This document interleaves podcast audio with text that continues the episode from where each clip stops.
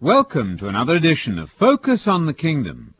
This is Anthony Buzzard, inviting you again to search the Scriptures with us for a few moments as we continue to investigate Jesus' favorite topic, the gospel about the kingdom of God.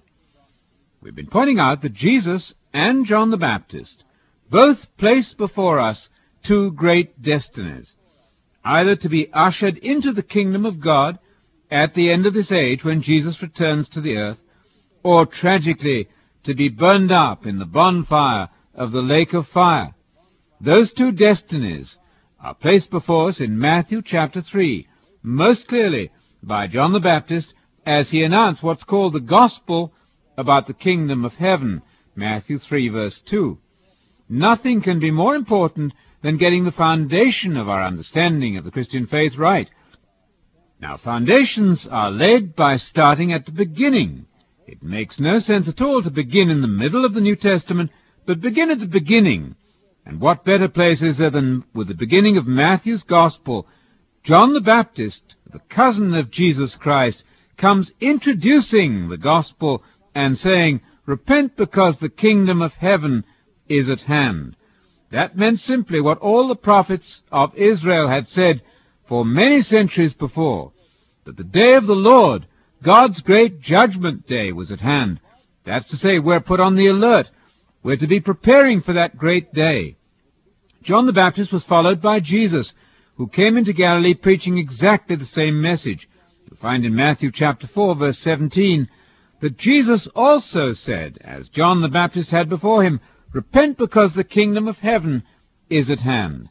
It's the same gospel, and there's one gospel and one gospel only throughout the entirety of your New Testament. We're so thankful that God has not made this complicated for us.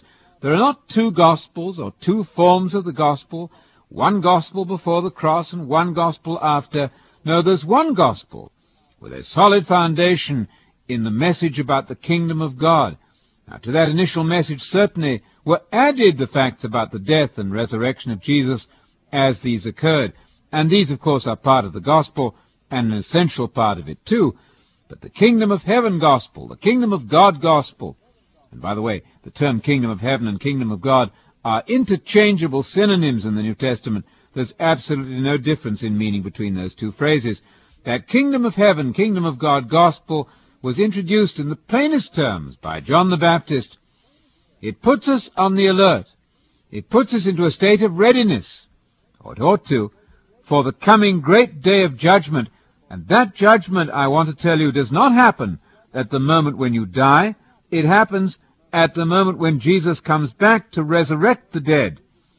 And he's going to resurrect the faithful at his coming. You'll find that in 1 Corinthians 15, verse 23 a pivotal verse for understanding God's scheme.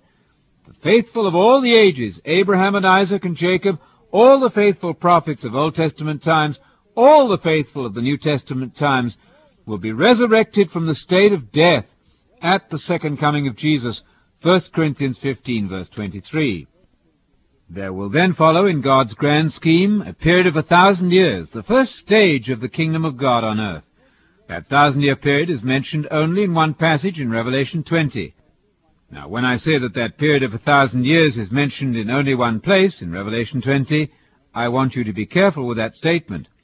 The actual length of that period, as a thousand years, is mentioned only in one passage, six times in Revelation 20. The idea and the events associated with that thousand-year period are mentioned from one end of your Bible to the other the kingdom of God on the earth is the great, grand theme of all Scripture. The time when Jesus comes to reign, and the saints reign with him in the kingdom, that's the objective of the entire Bible, and that's mentioned in Revelation 20. The actual length of that period of time, 1,000 years, is specified only in that one passage. The reigning with Christ in the future glory of the kingdom is mentioned on page after page of your Bible, the great objective of human history is the establishment of peace on earth, a peace which we do not now see. The Bible speaks in Isaiah of a time coming when the earth will be filled with the knowledge of God as the waters cover the sea. Quite obviously that has never happened in the history of mankind. It is therefore most misleading to suggest that the millennium, the reign of Christ and the saints, is now happening. Not for one moment is that true. If you take a Bible and open it to Revelation 20, you'll see there a picture of dead people coming alive. Singled out for special mention are those who have been decapitated. I saw those who had had their heads chopped off. John says as he recounts his vision, those who had been beheaded, and they came to life and began to reign with Messiah for a thousand years. How very plain that is. How obvious that is, that it's a resurrection from the dead. It's not a figurative resurrection which occurs at conversion. You don't have your head chopped off at conversion. You do have your head chopped off if you die as a martyr for Christ, and it's from that literal death that a literal resurrection takes place in that precious passage in Revelation 20. Read it for yourself. Open your eyes to the precious truth that that millennial kingdom is a time period lying ahead of us. It depends upon the resurrection of literally dead people to the life of the age to come in the kingdom in order to reign with Messiah. Your objective in the Bible was never to disappear to heaven as a disembodied soul. No, God is calling you and inviting you to His great kingdom to be co-regents and co-rulers, servant rulers certainly, but rulers nevertheless with the Messiah when He returns to the earth to set up His throne. To sit on the throne of David which was promised to him at his birth, that throne of David which has never yet reappeared on the earth, but it will, according to all the promises of the Old Testament. The Hebrew prophets constantly tell you that God intends to deal with this world in a decisive and once and for all manner. He's going to send the Messiah back to accomplish the purpose that God had for our world from the beginning. Jesus, Messiah, is the agent of God, the one appointed to rule. And you also are appointed to rule. Saints are appointed to rule if you will prepare now, in submission to the will of God, in preparation for the great glory of the kingdom coming, when the sons of God are going to be revealed on this earth in glorified bodies. Now there's another aspect of this plan by which we arrive at immortality, which is most important to grasp. Let me perhaps startle you with what might appear to be a bold or even a brash statement. According to the Bible, there's not a single solitary soul burning in the fires of hell at present. There's not a single solitary human being in heaven except for Jesus who is at the right hand of the Father. No human soul or person has passed into realms beyond the sky. No human soul has passed into a subterranean hellfire. Those features of God's plan, the reward of the kingdom of heaven or kingdom of God, and the punishment of destruction in hell, those are features of God's plan which do not come into operation until the second coming. Let me tell you this straight from the words of Jesus himself. Jesus said this, As therefore the tares are gathered and burned in the fire, so shall it be at the end of the age. And we have not yet arrived at the end of the age. Jesus did not say that the wicked would be burned up at the moment they die. No, he said the tares will be gathered and burned up at the end of the age. May I read you the exact words of Jesus from the NIV version of the Bible in Matthew 13, verse 49. Here are Jesus' words. This is how it will be at the end of the age. The angels will come and separate the wicked from the righteous and throw them into the fiery furnace where there will be weeping and gnashing of teeth. So important was this fact about human destiny that Jesus had repeated himself. Earlier in the very same chapter, in Matthew 13 verse 40, Jesus said this, As the weeds, which stand for the wicked, are pulled up and burned in the fire, so it will be at the end of the age. The Son of Man will send out his angels, and they will weed out of his kingdom everything that causes sin and all who do evil. They will throw them into the fiery furnace, where there will be weeping and gnashing of teeth. Then the righteous will shine like the sun in the kingdom of their Father. He who has ears to hear, let him hear. It would seem that Jesus' words are timely to those of us who have been taught something quite different. Certainly when I was a boy, I was taught to believe that at the moment I died, I would disappear as a disembodied soul to heaven, but that doesn't fit with what I read as I studied the Bible, and there are many Bible readers who have discovered the same thing.